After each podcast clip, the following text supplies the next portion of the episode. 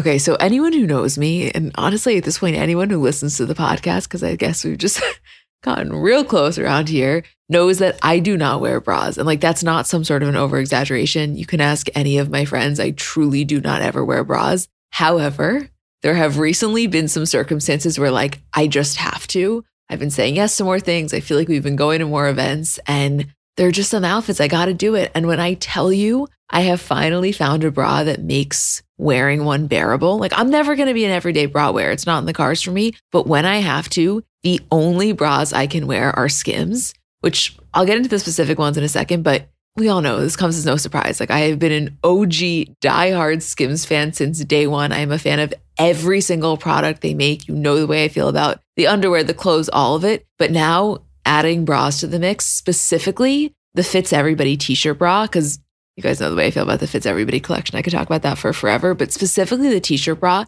it's just so comfortable. I don't know, the straps don't dig into you. It's probably the only bra I've ever worn where when I get home, I'm not like dying to take it off, which I cannot express how massive of a feat that is for someone like me.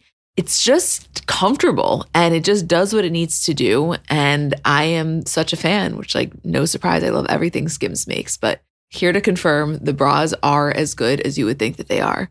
Shop Skims bras at skims.com, now available in 62 sizes 30A through 46H. If you haven't yet, be sure to let them know we sent you. After you place your order, select podcast in the survey and select our show in the drop down menu that follows. Hi, guys, I'm Emma. And I'm Julie. And welcome back to another episode of our Kardashian bonus show. Hey, Jewel. Hi, Em. I am still on a high from the Kim SNL episode, like our recording of it. I know. I love every episode we do. There was just something really special about that one where it was probably one of my favorite ones we've recorded in a long time. It was just something that I know we both wanted to talk about and could have talked about for forever. So to have not only a place to really discuss it at length together, but also I felt as though most people that were going to be listening were rooting for her. You know, it didn't feel like we had to I don't know, necessarily cater to potential haters. I feel like the general aura around people were that they were really excited about it. It was just an overall really positive experience. And I feel really lucky we were able to do that. Yeah, me too.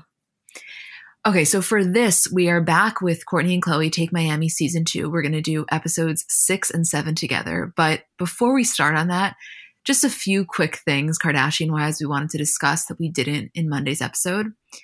First thing I want to say, I don't know how this is physically possible because I listened back to the episode three times before we released it. You listened back twice, and neither of us realized that we somehow didn't mention that Scott was there at SNL. I don't know how I forgot that because I went into the episode being like, don't forget to mention Scott. Like that was such a huge piece of it for me. And then somehow I I just completely forgot to. We both did. Well, it's funny because when Isabel made the promo slides, like to promote the podcast, she made them before she listened. And so there's a photo of Khloé and Scott like linked arms and it says, you know, podcast 1011. And I was thinking we can't do that because so many people already called us out for forgetting to mention him. You know what's so funny about that too is that the two of them walking linked arm was one of the main things that I wanted to talk about in reference to him being there. Like seeing them together walking like that, it just felt so right to me. Well, I think that it's important context to have. Last week, last Friday, when we did our Kardashian bonus show, we didn't do an episode recap. We just did a whole kind of news roundup. And we spent probably a solid 10 minutes talking about the Hulu show and just hypothesizing different things and really wondering Scott's level of involvement. And we were saying we can't imagine a world in which he doesn't do it for a multitude of reasons. You know, aside from the success of the show, since people are coming there because they want to see what's going on with Scott and Kourtney and the family, but also because, as we know from last season, he really wants that quality time from filming. And so it just seeing that photo, it confirmed something that I already knew, but it just felt really good to have it solidified. It felt really good, especially for an event like SNL, where it was one of it wasn't just a family event. It wasn't just a holiday. It wasn't one of the ones that they normally do. Like this was one of the biggest nights they've ever had. So for Scott to be there, it wasn't just like, oh, everything's right with the family. It's like that place in the family is so unbelievably solidified, and nothing that happens is going to ever change that. Exactly. And another thing that I wanted to ask you about did you see the video of Corey and Kris walking outside of the plaza? He's eating a pretzel and they have a film crew following them. Of course I did. okay, yeah, duh. To me, that shows that clearly that was being filmed for the Hulu show. But I'm really curious what other parts of SNL, like the entire experience, were being filmed. Oh, I'm sure a lot of it. I was thinking about that as, as well. And I actually bet that the first episode that is released is going to be the behind the scenes and and Kim on SNL. It has to be, right? I I would bet money on it, yeah. The other thing I wanted to mention was when Khloé arrived in New York, I think it was Simon that posted a photo of them and he made the caption something like, Got Khloé to leave Calabasas for the weekend. And Kourtney commented on it, being like, Yeah, that is a really big deal. And Khloé responded something to the effect of, like, You know me, I never leave. And clearly it was all a very joking, lighthearted tone. But I was thinking for a second, that is so accurate. Like, out of any of them, I feel like we never really see Khloé travel unless it's going somewhere with Tristan, like when we would see her, of course, in Ohio or in Boston, or if we see her sometimes on these tropical vacations. I know she likes Turks and Caicos, but compare it to a Kylie or a Kim, a Kourtney, obviously a Kendall for work. I definitely think she factually leaves the lease, and that's not an observation I was necessarily so tuned into. I was just going to say the grip Tristan must have had on her for the one exception of leaving Calabasas to be to go to Cleveland. Right? That's next level. Yeah. But I'm thinking, like, once you saw that comment, didn't you really think, aside from when she's on the beach, we never see her going to Florence or to the Amalfi Coast like Kourtney does on these summer vacations on a yacht? I mean, I'm sure there are some things that she doesn't document, but not really. Yeah, she really is such a homebody. Yeah, I wonder why. I mean, I know a lot of it has to do with probably the fact that she loves her routine and she's spoken about that a lot, but she has the luxury where she could replicate that routine somewhere else. I guess, I don't know, maybe traveling is a little bit stressful for her. I was going to say probably just the element of control and being able to control her environment. She doesn't want to leave. Yeah, that's something that I would love to ask her about. Add that to the list for the eventual interview. you got it, kid. The other thing I wanted to quickly talk about before we got into the episodes is Kylie's collab with Nightmare on Elm Street for her Halloween collection. Now, can I ask a question in terms of the collab? Because this is kind of the piece of it that I'm not understanding, and this may be a dumb question. Mm-hmm. Is this an official collab or is it just the name of the Halloween collection? No, it's an official collab. It's very interesting, right? Well, you know, I've noticed this about Kylie, and I was really thinking about this when I saw that because I went back. She's done collabs with other movies. Like she did The Grinch for a Christmas collection. And then other than that, she may have done a few others like that, but she's of course done, you know, collabs with her different sisters and with Kris. And then she's also done one with Stormi. And back in the day, I think she did one with Jordyn. But other than that, she hasn't really done collabs, unless I'm mistaken, with people outside of the family. And I, I could be so off here, but I don't really think that I am. I feel like, in theory, this Nightmare on Elm Street thing is really cool. And it is. I mean, it's, of course, an iconic movie. And I know she felt kind of honored to do that collab, and I get it. And I'm sure for her personally, it's also something that's exciting. But I just have to imagine that in in terms of public interest, I feel like a collab with a celebrity friend, even someone like Stas, would just perform better. Do you think that that's just because I don't get the Nightmare on Elm Street thing, or do you think that there's truth to that? No, I think there's truth to it, especially depending on who the collab is with. I mean, personally, I can't envision a scenario in which somebody would want a Nightmare on Elm Street Kylie collection. Like, imagine asking somebody for their makeup tutorial and they drop that what they're wearing is Kylie X Nightmare on Elm Street, you would be so unbelievably confused. But then again, there are a lot of people who are super, super in the makeup community who will just wear anything she puts out and they just want to have it almost as like a collector's item. So that is really interesting to me. I think it really depends on who she collabs with because, like, for example, Stas, I can't imagine wanting to buy it because it's Stas. Like, I can't imagine being like, oh, Stas is the person that I'm aspiring to. Let me buy a makeup collab with her because of that fact. I could understand people doing it again, kind of the same thing, just to have it, to have it, and it being like a more logical or more like a collab that made a little bit more sense than Nightmare on Elm Street because it's more on brand for Kylie. Something that I was thinking about when you were saying it is like, I honestly think that a Travis Scott collab would make a lot of sense. Like if it was Kylie X Cactus Jack, for example, and then the palette was really on brand with that theme, like a lot of brown tones and a lot of pink tones because of his colors that he puts out into his brand and his shoes, obviously the Nikes. But yeah, I mean, I don't really get the Nightmare on Elm Street thing either. I wonder who that audience is. Like, I wonder who is running to buy that palette. I mean, it's really hard because to be honest with you, even though I consider us to have extensive Kardashian knowledge, I will say that specifically Kylie Cosmetics is kind of a blind spot for me. I was never, you know, a hardcore consumer of any of those products. Whereas like Skims, I literally feel as though I could be an ambassador. Like I could talk you through the entire website and I've owned pretty much everything. Whereas I, I haven't been in on the Kylie Cosmetics thing since day one. So I recognize that people may view this a little bit differently. But I was thinking about it like, okay, Kim brings in Kate Moss. That was absolutely huge, right? She then does the Olympics collab, absolutely huge. Most recently, she brings in Megan Fox with Kourtney. Megan Fox is I mean, to me right now, there's nobody that is getting more attention and kind of this renewed public interest. It makes a lot of sense. So let's take Kylie for a second. We know that she's close friends with Rosalia. I feel like Rosalia has such a loyal following, also internationally. And to me, that is something that would be really exciting. Again, I'm not necessarily judging it by my standards because I wouldn't buy it regardless. Like I have my makeup that I like and it's not that. I'm sure it's great. I just don't subscribe to it.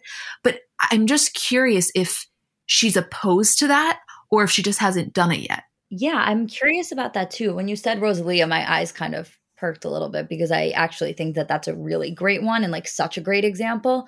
I don't know. I mean, listen, even Kim does things with obviously not Skims, but more KKW where I'm like, that's an interesting, you know, marketing scheme. Like, for example, her anniversary collection. I can understand like the idea of like, okay, here's my wedding look. Let me make this into something marketable for you to have.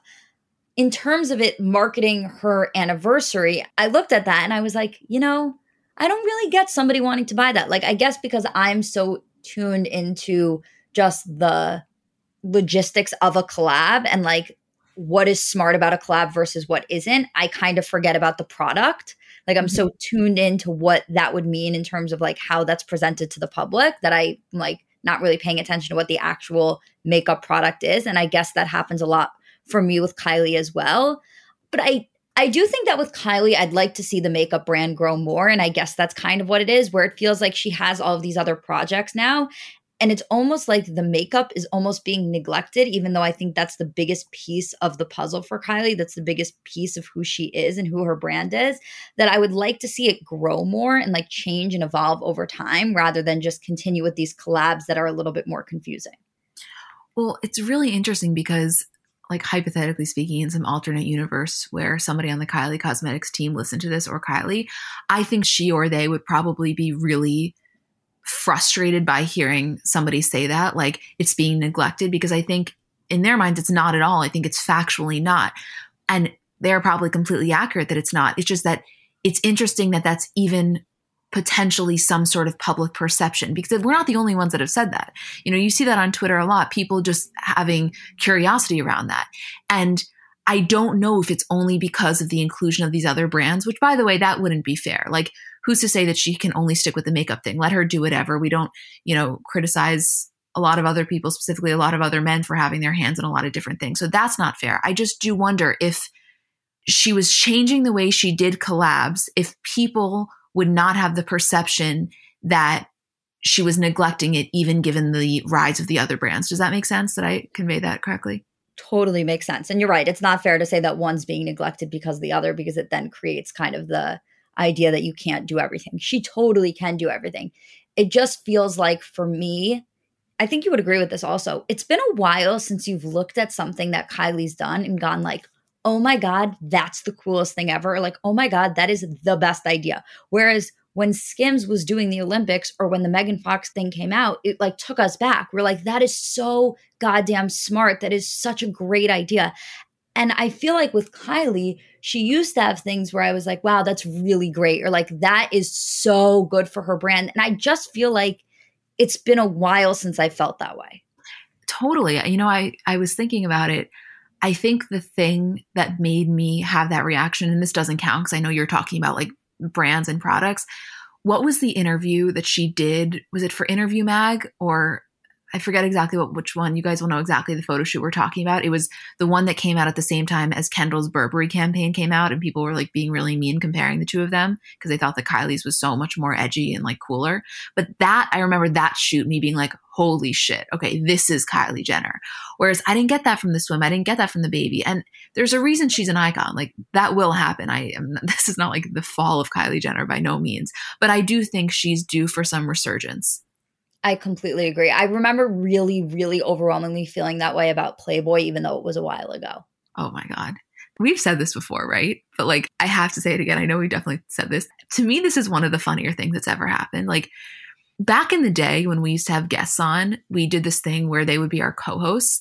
And we sometimes still do it now, but not really. I mean, we've definitely slowed down on having guests virtually just because it's so much less enjoyable. But back when we were doing this, however long ago, that's when Drake Bell was in the studio and he was going to be our co-host. I mean, obviously all those allegations about him have come out and we further removed that episode and we didn't have kind things to say regarding him in general.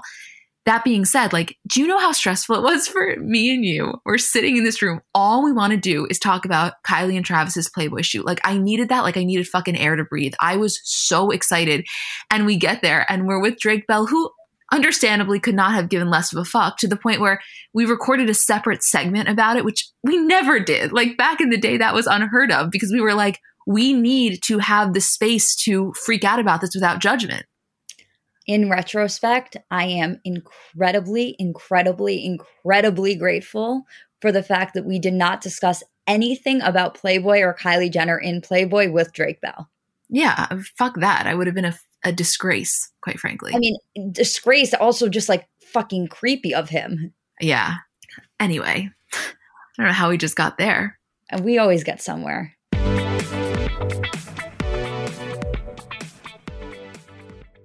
So I know we're all kind of operating at a different skill level when it comes to makeup. Like I have some friends who they do their makeup and it looks like they got it professionally done. I have others who know nothing about any products. And then I would say I'm somewhere in the middle. Like, by no means am I very skilled, but I think I can hold my own. And in terms of my everyday, I'm just doing mascara, lip gloss, and maybe a little bit of highlighter on my inner corner. So if I'm only using a few products, I need them to be excellent. And I've recently been very into the Thrive Causemetics mascara, which I'll tell you about in a second. But just in general, a note on the company. For every product purchase, Thrive Causemetics donates products and funds to help communities thrive, which I just love knowing that I'm buying from a company that does that.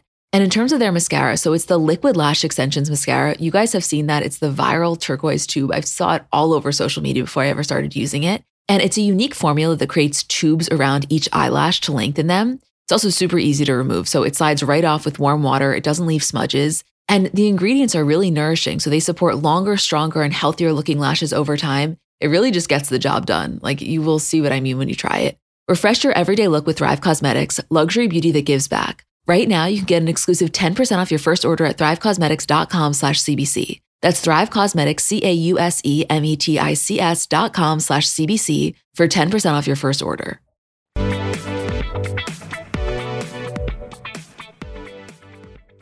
Something that's interesting just in the bigger picture of this, not even Kylie specific, is just how our relationship, both mine and yours and the public as a whole, like – our relationship with different members of the family ebbs and flows. And like sometimes you're in a big Kylie phase, and like Kylie's the coolest thing on the planet. And like you cannot get enough of the things that Kylie's doing because she just presents herself in such a way that you're like, wow, this young billionaire with this adorable daughter and like a really cool boyfriend, husband, like, wow, how amazing to watch her live her life. And then you'll have days where it's like, you know, Kourtney, I'm not really into Kourtney right now. Like, I'm, I'm not picking up on her vibe, whatever. Khloé, even you'll have days like, first of all, I literally said to you the other day, I say nicer things about Khloé, I think, than I say about anybody in my own life. Like, I cannot get enough of Khloé. But even I'll have days where I'll be like, I'm kind of over this thing that Khloé's doing sometimes. And the public will have days where they're like, you know, I'm not feeling Khloé right now. So it's so interesting the way our relationship with them always just ebbs and flows. And at any given time, you could be kind of not thrilled with one and overly thrilled with the other. And then that could switch the next day. Totally. And it's like so crazy and almost embarrassing that we have that. But at the same time, like I'm past the point of trying to analyze, you know, if it's weird that that happens. I think at this point, these people have become like figures in your mind to a certain extent. Right. Like even take Kendall, for example, she's so constant in terms of what she gives us. But I'll go through phases with Kendall where I'm like, wow, it is so cool of her how private she is. And it's so amazing to watch her live her life and be this superstar model that's so aspirational in that in that sense. And like she doesn't need to give us anything because she is who she is. And then I'll have days where I'm like, can't Kendall just give us one fucking thing? I know. I so relate to that. And it's, you know, it's funny because I think it definitely happens more with the Kardashians because they just give us more, but also it kind of happens with every celebrity, right? Like any celebrity that divulges a certain amount of information in their life, you go through phases. Well, think about Megan Fox right now. Totally. That's different though, because so much of it is she's just more in the public. Whereas the Kardashians, they're always equally as much in the public. Right, of course. But it's like with Megan Fox, and I'm sure we'll talk about this on next week's episode or more.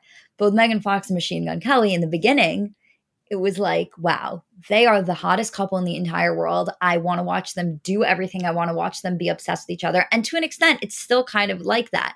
But the more oversaturated they become and the more you find out about them and the more they open their mouths and speak, you're kind of like, okay, let's relax here. Like that GQ interview, it was like, you had me, and now you're starting to lose me. Well, there was a really funny tweet. I want to pull it up that Julie sent today. It was from Vox Top, VOCXTOP. Megan Fox, Machine Gun Kelly bravely answering the question Is it possible to be so annoying you stop being hot? Which, like, in all fairness, personally for me, with her, the answer is no. Let me be very clear. We'll talk about this on Monday. I don't mean to get off track. I don't find it annoying at all because I think that, okay, you're this massive celebrity. You're having a total public resurgence. Everybody is interested, whether it's because they love you or hate you. And you do an interview with GQ and they ask you a question about your love life. You're going to communicate it in the way that you really feel with the intensity and whatever. So, how could I be annoyed for her sharing how she feels? I just definitely am like, wow, that is not necessarily, in my opinion, aspirational, but teach their own. right. Like, for me with the GQ thing specifically, because I think this is the first time that I've really been thrown off by their relationship or like found it in a way where I'm like, okay, yeah, it's hot, but like, why are you guys being weird about it? Like, like in that one quote, in that one quote, I think this really did me in. In that one quote where they're like saying that Machine Gun Kelly smelled like weed. And Megan Fox pointed it out and he was like, I am weed. And she was like, that's so cool. I, like, and everyone's like, how, what? Like, why did that happen? Or like, or like when they're talking and they're like, we didn't even kiss the first night. We just like breathed into each other's mouths. It's like, what? Why? no, actually, the the wait, the tweets slash memes coming from the weed quote are maybe the funniest thing I've ever seen. Like we posted one on our story that was like, RIP to all the guys that are gonna bravely try the line, I am weed, and just immediately be left on red. And it's like, we're talking to you and me. Like we love weed as much, if not more, than the next guy. but like, there's something about celebrities where at a certain point you just want them to plateau and like stay in that safety zone where it's like, okay, Megan Fox, you saying on the VMAs that like you're gonna wear whatever he, whatever Machine Gun Kelly said, like whatever Daddy says, go like so hot. Stop right there. Like literally stop right there. Stop talking. Keep it exactly like that. You they hit this point where they could have plateaued. I felt like. And then they did this GQ article that was like so weirdly intense that they thought it would elevate them and everyone would be like, wow, they're the hottest couple ever, ever. They just like breathe into each other's mouths. And instead it was like, okay, you've just you've lost us. Like you can't you cannot get me back after you've you've spent the first night breathing into each other's mouths. Like first of all, it's COVID. Get literally get a grip. I know. But at the same time, I feel the same way. And then I'm like, but if that's really what happens, she's just recounting the night. It just happens to be a little bit demonic. Who am I? If Fauci people were breathing into each other's mouths, this entire nation would go back into lockdown. Fauci gets on the fucking podium directly calling out Megan Fox and Machine Gun Kelly. Wait, that's a hilarious skit. that is oh. so funny. Oh my God. I have so many things to say. Oh God.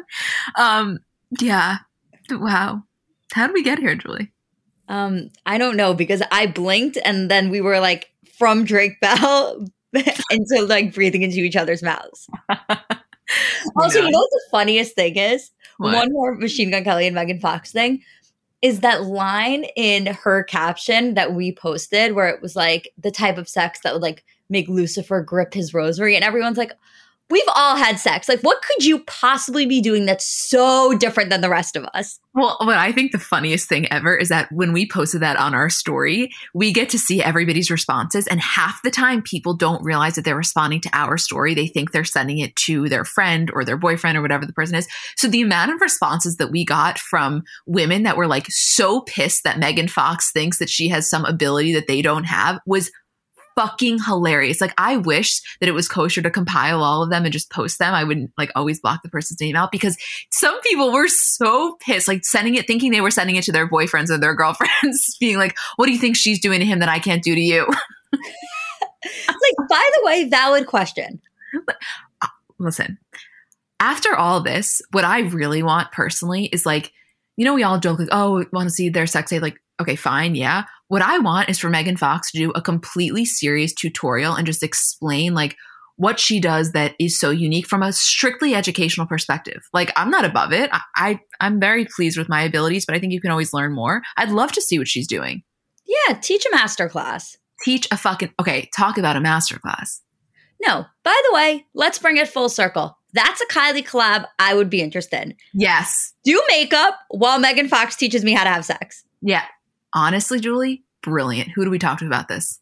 Both Kylie and Megan Fox. Okay, great. Get them on the phone immediately.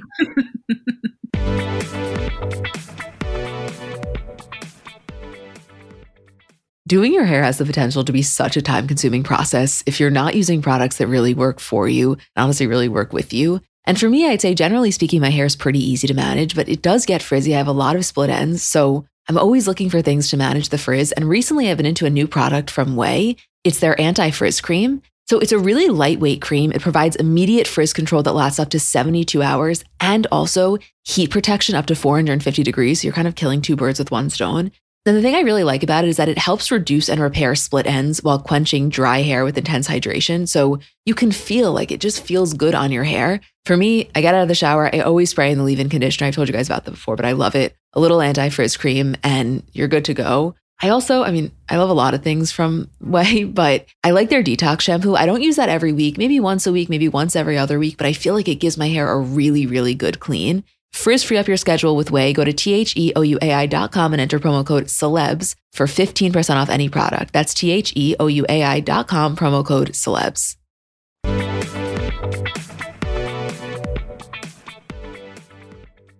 Okay, so after that wildly long tangent that I enjoyed every single second of, we are on to episodes six and seven of Kourtney and Khloé Take Miami season two. How you feeling?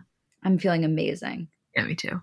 So we're not going to do either of these scene by scene just because realistically, like if we want to be honest, these are really both the lead up to episode eight and after that, which is when shit really hits the fan with Scott. But as we know, Khloé left. That's where we left you guys off last week. And now Kim is in Miami. She's wanting to help Kourtney with the store and with Mason. And that's really what we're getting in this episode. But what's highlighted a little bit more is Kim and Kourtney's relationship because as they said, you know, here, like they were so close growing up. It was the two of them. Obviously, they were the two firstborn and they did everything together. They were basically raised like twins. And not that that relationship has gone away, but obviously Kourtney and Khloé have gotten so close at this time. And so what you were seeing here was one, Kim coming to help, but also like them really bonding again. I always think that exploring that sibling relationship between all of them both then and now is one of the most interesting things about the family as a whole. Totally. I mean, even, you know, even now, and I think we were talking about this on Monday's episode, like, no part of me thinks that Khloé being at SNL means that her and Kim are closer than her and Kourtney. I genuinely just think they express their love and the closeness of their relationship in different ways.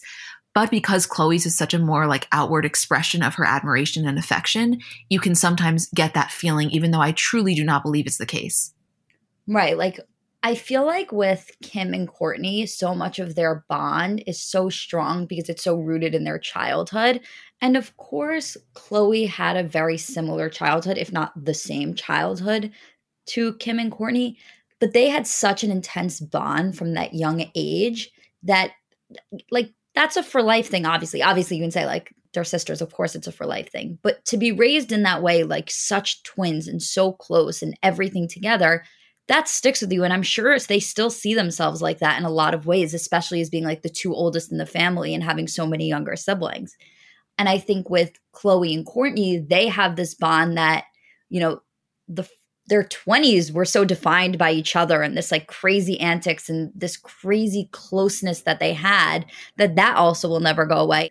And for Khloé and Kim, I think their bond has really been solidified by this kind of late in life stage and this parental stage that they're in. So it's interesting to kind of see that relationship and how it's ebbed and flowed over the years and changed a little bit, but also how it's been defined by the different stages of their lives. Oh, completely. And they've spoken about that, obviously, like just on a really superficial level, how Kim and Khloe have more similar parenting styles than Kourtney, and how that contributes to just, I don't want to say the level of closeness, but potentially some of the ways in which they, you know, operate. And I know this is kind of unrelated because he's nowhere in this episode, but I always think about Khloé and Rob because Kim to Kourtney growing up, I, I think similar is Khloé to Rob, you know? And to me, that's one relationship that at least in terms of the way it's been portrayed to the public, has never wavered. You know, of course, there were times when he was literally living with Khloé, but to me, there was nobody else in the family that I thought, okay, that's Rob's number one, more so than Khloé at any point. Again, are complete outsiders. We're not in the equation. I know he's really close with Kylie as well and all of them, but like the Khloé and Rob bond is one that to me was just so fucking consistent for so many years, continually. I mean, up until this day. Totally, totally, totally. I mean, Kim literally just posted that picture and it was Kourtney and Travis and Khloé and Rob with the caption, like, my two favorite couples. Right, exactly. So, in terms of the rest of this episode, the other thing that's happening is that when Kim gets to Miami, she says to Kourtney, and I quote, You promise you won't say anything? Reggie and I broke up, like for good. There was no fight, there was no nothing. We just realized that our lives are so different. It's not working. And, you know, of course, I remember that they had broken up around this time, but I kind of didn't fully remember that it was over nothing. Like, I knew there wasn't a cheating situation. She'd never spoken negatively about him, but it really was just the type of situation where they were like, you know what? This is not the best for both of us. And it's like weird to say, but I love that for Kim because I compare it to the breakup with Kris Humphries, which was like fucking traumatic, you know? And so it's kind of nice to have nothing major happen and just have it be like, this wasn't happening for either of us. Right. I so, so agree. Like that kind of clean break. And I wonder how they view each other now. Honestly, like I don't really talk about it that often because he's married and there's just no world in which that's happening. But I do sometimes get curious. Not even like, not that anything would happen, but just if you said completely like unfiltered, how do you feel? What do you think about the way that they've lived their lives? How do you think they've changed from when you knew them way back when? I would love to hear that. I think that they would both describe each other as like their first serious love. I think so too. Which I, is a beautiful way to describe somebody. Oh my God, are you kidding? I speak so highly of my first love. Yeah, I know you do. I also totally see the argument being made of like that breakup is actually so much harder because then you always have the what if and you feel like maybe it could have worked. Whereas when something really painful happens, yes, it may be harder in the moment, but at least you know that it's more of a forever thing and you don't have to look back on it. I don't really know. I mean, I think it's really circumstantial, but I can understand an argument being made in that direction as well. Yeah, totally. I'd be shocked if either of them looked back on that relationship as what if, although I have thought about it in the past. Like I did think about it, I think, when Kim and Kanye broke up, and it was kind of at the exact same time that we were rewatching these episodes, specifically the ones with Reggie. And I kind of had that thought of like, oh, I wonder if like this was it and it just didn't work out because of timing and like this was really the love of her life. I don't know if I necessarily have anything to back that up or think that way. It was just like a curiosity thought that I had. Totally, totally. Also, the other plot of this episode is just that Kim is constantly on her phone and Kourtney's like incredibly annoyed.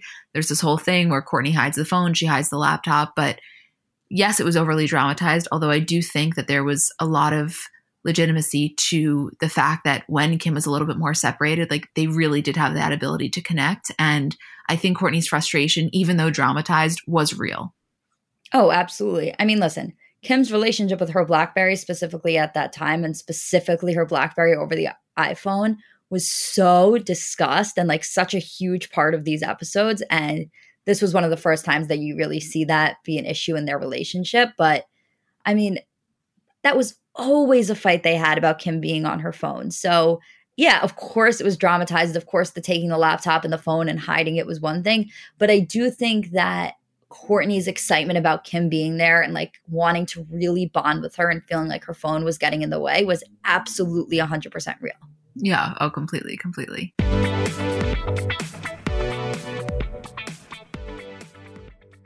Have you ever noticed how celebrities have brighter, whiter looking eyes? Their makeup artists have a little secret in their kit Lumify Redness Reliever Eye Drops. Lumify dramatically reduces redness in just one minute. It literally happens right before your eyes to help them look brighter, whiter, and more awake for up to eight hours. No wonder it's so loved by influencers, celebrities, and makeup artists, and has over 6,000 five star reviews on Amazon. Lumify is also the number one eye doctor recommended redness reliever eye drop, and it's FDA approved. No bleach, no dyes, plus, it's made by the eye care experts at Bausch & Lomb. So whether you're on set, on a date, or running on just a few hours of sleep, you can have eyes that look brighter and whiter with Lumify eye drops. When you try it, you'll see that it's what your eyes have been looking for. Check out lumifyeyes.com to learn more.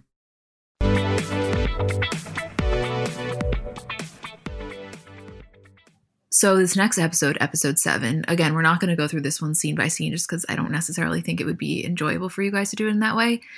But to me, this is really the episode where you get to see that Kourtney's denial of Scott is not just something that Kim and Khloé are making up. Like, this is really one that highlights it as a very real and very concerning thing.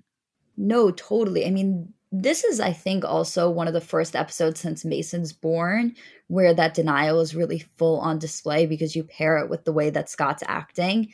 And, you know, previously, I think Kourtney was really good, good as a loose term, at ignoring the things Scott did. Like it wasn't like she was in denial about them. It was like she was just like, I can't be bothered by that. And I think that once Mason was born, Scott really stepped in as a dad in the way that I don't think Kourtney was expecting. And not necessarily in the way that you would want in terms of like just being extremely responsible and there and present, but I think in the way that he loved Mason so much, and Kourtney could really feel that, and that really took the place of any worries that she had.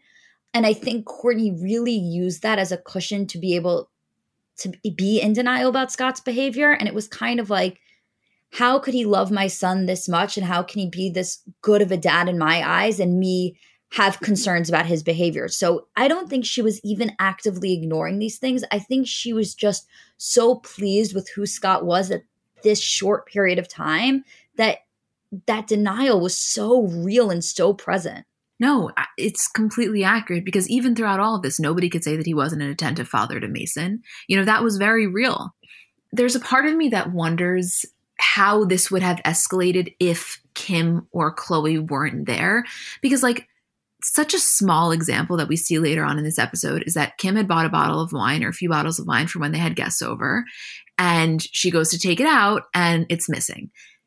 Obviously, she thinks it is Scott. She has Kourtney call up Scott. He completely denies it. And it's not until Kourtney goes up to the roof and she sees the wine bottle, she sees the fact that Scott has been drinking. And then another example Kim goes into Dash and she hears some of the Dash employees talking about how they saw Scott out at this club with his friends when Kourtney thought that he was working. And so it's almost as if Kim and Khloé's involvement like furthered along Kourtney's realization of Scott's behavior, you know? Yeah, I think she would have continued to have been blind to a lot of things, but at a certain point, she would have had to open her eyes to what Scott was doing. The overwhelming feeling I got watching her in this episode, and this was prior to the end. You know, the last scene is is her finding those bottles of wine and going into Kim's room, waking her up in the middle of the night and being like, "You're right, Scott has a problem, and I don't know what to do, and I, I can't do this anymore," type of thing even prior to that happening, my overwhelming thing was just I felt so bad for Kourtney. I just was watching her, and it was one thing to watch her try and convince her family that everything was fine. That seems exhausting as is. But to try and convince yourself that everything's okay and that you're doing the right thing and, and you're not blind to anything that's going on, like I, I just couldn't even imagine what that was like for her. And I was thinking about her with Travis now. And I wonder if there was a certain point in the beginning of her relationship where she was just like, wow, I've never done this. Like, I've never been in a relationship where it wasn't just me constantly having to, to defend the other person and defend my position. No, a thousand percent. And I think that what happens also is that the defensiveness becomes so exhausting and it's like a direct pipeline to resentment, you know? Because automatically you are having to go to bat for this person so much more than you would normally. Like, of course, when you're dating somebody or you're in a relationship with somebody or they're your family member, like you'll go to bat for them at length. But this level was just something that was abnormal because, again, she was fighting a battle that she was going to lose because everybody around her was actually correct. And so you know, that starts to also feed into the resentment towards Scott or to whoever her significant other is or was. Because it's like, on top of my issues that I'm having with you, you are now the sole cause of why I'm having issues with people in my life. Oh, yeah. The resentment thing is so real. I mean, you see that in that scene with Kim and Kourtney. And basically, one of the major plot points is Scott's job. And Scott's job is that he works for this club, MIA, and he's there throughout the night, kind of supervising. And Kourtney has it very much in her head that he is just there doing his job. And it's kind of like everyone's trying to convince her that, like, you know, maybe even if he is doing his job, is this the best job for somebody with a baby at home, a newborn child, and he is out every single night through the night, getting home at 6 a.m. and then unable to get out of bed the next morning because he's been out all night? And there's a scene where Kim is at Dash and the Dash girls are talking about all the different clubs that they've seen Scott at. And Kim has this realization of like, wow, it's not just like he's doing his job and I disagree with that job. It's like he's doing his job and then he's still going out at night instead of coming back home to Kourtney And like, this isn't right. And, you know, Kim approaches Kourtney with that fact. And Kourtney immediately is so defensive in the sense of like saying stuff that you know she doesn't even believe. Like she's saying to Kim, is, is Scott not allowed to go out? Is he not allowed to live his life? Is he not allowed to have a good time? And you see her get so resentful of Kim to the point where she storms out and she's like, why don't you and Khloé just like go talk shit about Scott together and leave me alone? And I was watching her and I was like, oh my God, I can't even envision this version of Kourtney that's in such deep denial that something can be presented straight to her face. And it's not just that she doesn't believe the evidence, but she's convinced herself that that evidence doesn't matter. Exactly. And it's so true about how that is quite literally the polar opposite of anything we ever see from Kourtney now. If anything, her criticism in recent years is that she was so you know, overly critical of him and she had him on such a tight leash. And it's like, when you look back at these scenes, I wonder why she went to bat for him for so many years for things that were factually incorrect, you know? Yeah. I mean, it seems exhausting. It really does. And I do think she really loved him. I, I don't think it was just like this is the person she's with and she was trying so hard to make something work that wasn't going to work.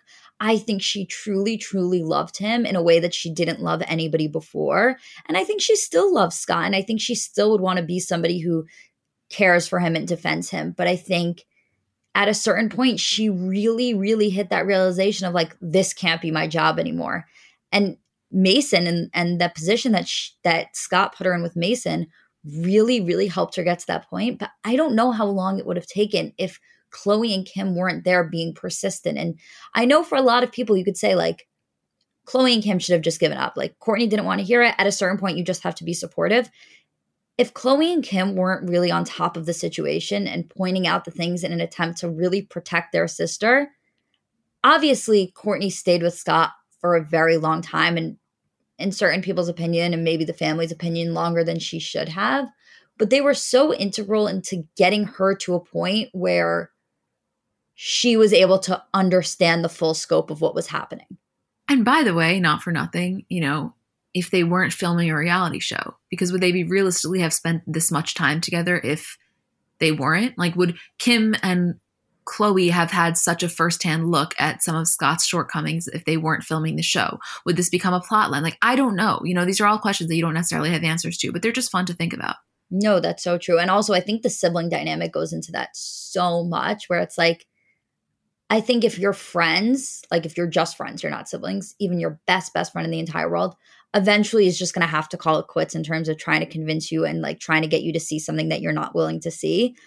I think when you're a sister and you have that security of like, I can say anything, we are so close that no matter what I say, you will still be my sister.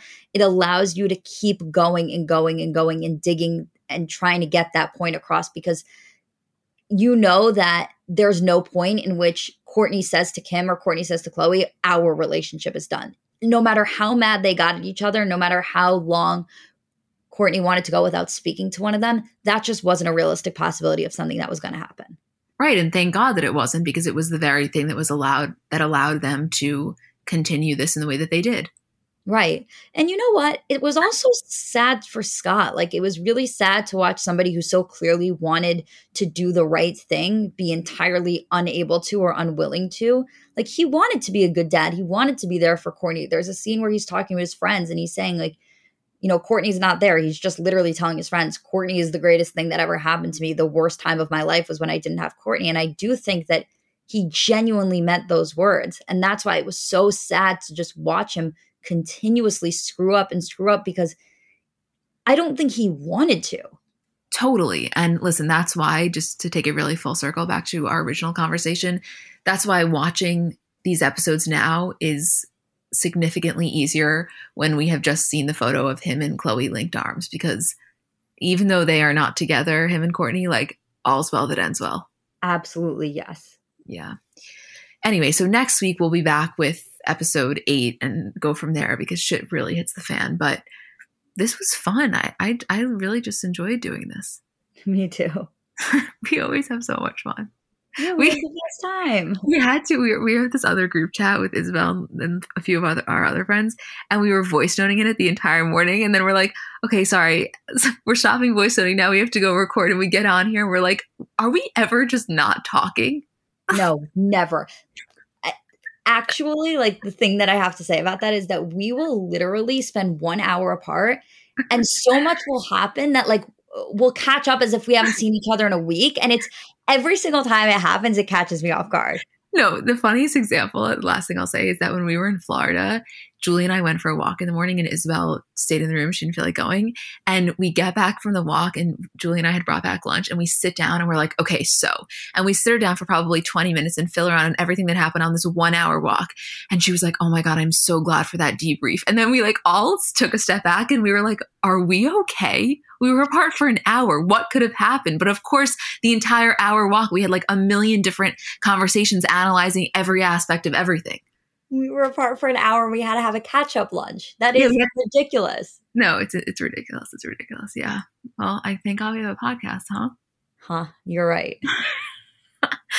okay. Well, we love you guys so much. And I don't know when this episode comes out, if it's going to be on Wednesday or Friday. We were really trying to get it up earlier in the week since it wasn't since it was a little bit more topical, but that is our goal. I, I don't know what's going to happen with the editing process and with our producer since our schedule is for Friday, but we wanted to try to surprise everyone and do it on Wednesday. So you'll see when this comes out if it's on Wednesday or Friday. But we love you guys. Thank you for listening. Thank you for letting us do this. And I don't know, we just feel really lucky and grateful.